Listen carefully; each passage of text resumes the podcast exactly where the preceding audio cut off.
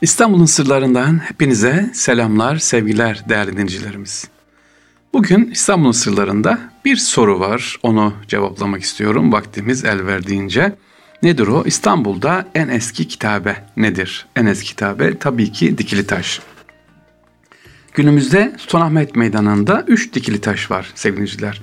Bizanslar zamanında Hipodrama dikilen taşların en ünlüsü Mısır'dan getirilmiş olan dikili taş. Buna obelisk deniyor. 390 yılında İmparator Theodosius tarafından getirildiği için bu esere Theodosius sütunu da deniyor. Kayden üzerinde bulunan dikili taş 18,5 metre boyunda yaklaşık 7 metrelik bir bölümü de kırılmış. Buna rağmen bugün bile ayakta duruyor. Dikili taşta sevgiliciler üzerine baktığımız zaman Mısır firavunlarından 3. Tutmosis'in bilgiler var. Bu nedenle dikili taşın milattan önce 1500'lü yıllarında yapıldığı kabul ediliyor. Yani yaklaşık nereden bakarsanız günümüzden kaç bin yıllık önce bu dikili taş İstanbul'da hala duruyor. En önemli taşlardan bir tanesi. Belki size sıradan gelir ama dikili taş e, düşünün 1500 yıl önce nerede 300 yapılmış 2022'deyiz kaç yıldır orası İstanbul'da dikili taşımız duruyor.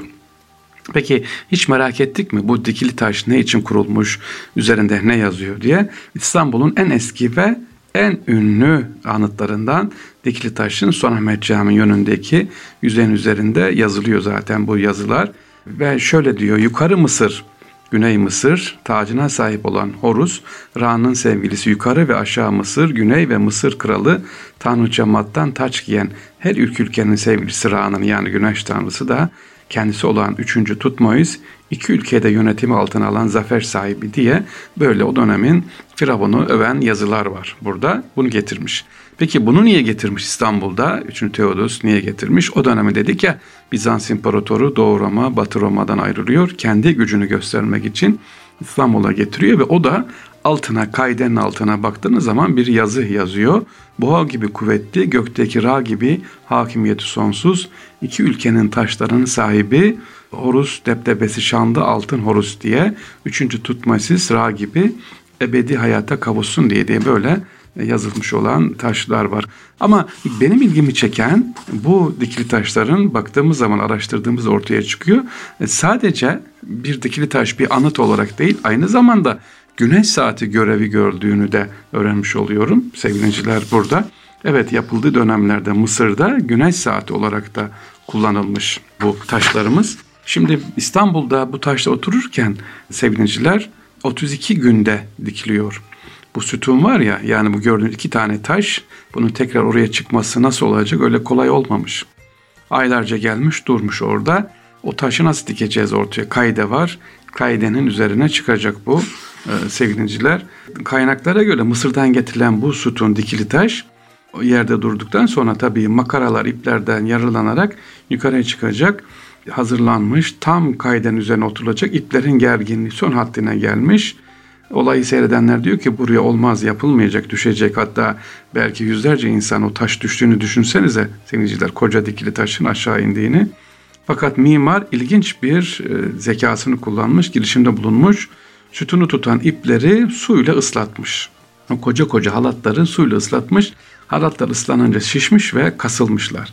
Bunun sonucu olarak da sütun yukarı kalkmış ve kaidesine, bugünkü gördüğünüz kaidesine oturtulmuş. Ee, Batılılar bunu obelisk diyor. Mısır dikili taşları genellikle tek parça taştan yapılıyor sevgiliciler. Yani öyle bu gördüğünüz parça parça değil tek taştan koca kayalar yontularak yapılıyor. Çoğunlukla da kara prizma olarak kesiliyor ve tepesi piramit biçiminde oluyor. Eski Mısır'da tapınakların girişin iki yanına dikiliyor ve güneş saati olarak kullanılmış. Peki İstanbul'da da mı güneş saati olarak kullanılmış? Hayır. İstanbul kullanılmamış. İstanbul'daki dikili taşın bu özelliğinin kullanılmamasının sebebi de özellikle coğrafi konumu dolayısıyla farklı olmasından kaynaklanıyor. İstanbul'da bulunan dikili taşın bir tanesinin üzeri şu anda baktığımız zaman örme sütun, örme dikili taş dediğimiz üzerinde pirinçler vardı sevgiliciler, pirinç levhalar ama maalesef İstanbul'un en büyük sıkıntılardan bir tanesi dördüncü Haçlı Seferi. Evet hep anlatırım ya İstanbul'da en büyük zulmü yapan iki zulümden bir tanesi birincisi dördüncü Haçlı Seferi ikincisi de İstanbul'un dört yıl işgal altında olması. O dönemde de İstanbul nasıl zulüm gördüyse dördüncü Haçlı Seferi'nde zulüm gördü. Bu pirinç levhalar İstanbul'dan sökülüp götürüldü. Yine aynı şekilde İstanbul'da Aziz Polioktos Kilisesi'nin kapıları, Balat Ayvansaray'da bulunan Hazreti Meryem atfedilen kilisenin altın kapıları birçok hatta Ayasofya'nın eşyaları da o dönemde söküldü.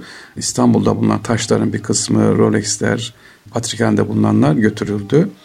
Daha doğrusu yağmalandı 4. Haç Seferi sırasında. Yani 1204'ten 1260 yılına kadar 54 sene 56 sene sevgiliciler İstanbul o dönemde Latinlerin işgalinde kaldı. E, kaldı da İstanbul'a bir katkıda bulundu mu yok yağmalandı. İşte bu taşlardan da nasiplerini aldı. İstanbul'dan kaçırılan birçok taşlar var. Bunları daha önce de anlatmıştım. Bu dördüncü haç seferinde kaçırılan taşlardan. Şimdi sevgiliciler İstanbul'un dikili taşını sormuştum. Mısır'dan getirildi bunlar. Aynı şekilde Süleymaniye Camii'ne girdiğimiz zaman Süleymaniye Camii içinde de taşlar var. Ama nasıl göremiyoruz? Şimdi bana hep soruyorlar. Fahri abi bu dört tane taş diyorsun. Evet dört tane taş ama hepsi aynı renkte. Aynı renkte ama kaplama yani zannetmeyin ki o taşlar e, oradan aynı şekilde getirildi. Bu gördüğünüz dikili taş gibi tek parça ama üzeri mimarsına ne yapmış? Güzel bir şekilde estetik koymuş, kapatmış ve dört tane özel sütunu koymuş oraya. Nereden gelmiş? Mısır'dan gelmiş. Nereden gelmiş? E, Baalbek'ten geliyor. Lübnan'dan geliyor bu taşlar. O dönemin büyük güçlerin, ülkelerin, devletlerin olduğu yerden getirilmiş. Buraya koymuş ki İstanbul'da Osmanlı İmparatoru o dönemden Kanuni Süleyman camide ibadethanenin içerisine koyarak bu sembolü de bu gücü de göstermiş oluyor. Ee, bunun gibi İstanbul'da çok taşlar var. İnşallah İstanbul ve taşlar diye de ayrı bir programda sizlere anlatırız sevgili dinleyiciler.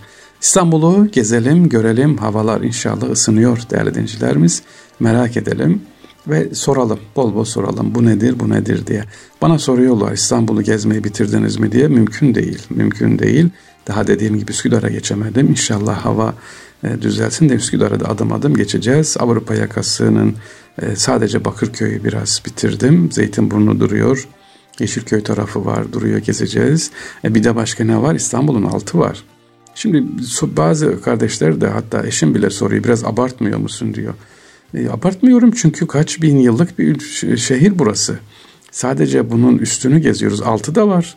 E, mezar taşları var, Bizans'tan kalan taşlar var, hikayeler var sevgiliciler. E, mesela Edirne Kapı şehitliğinde daha gitmediğim o kadar yer var ki sizlere anlatılacak hikayesi olan e, zatlar var. Onları aktaracağız ki bunlar bilinsin, e, sadakayı cari olsun ve nesillerimiz inşallah sahip çıksın. Kısaca İstanbul bitmez inşallah. Evet İstanbul'un sırlarından hepinize selamlar sevgiler efendim. Allah'a emanet olunuz.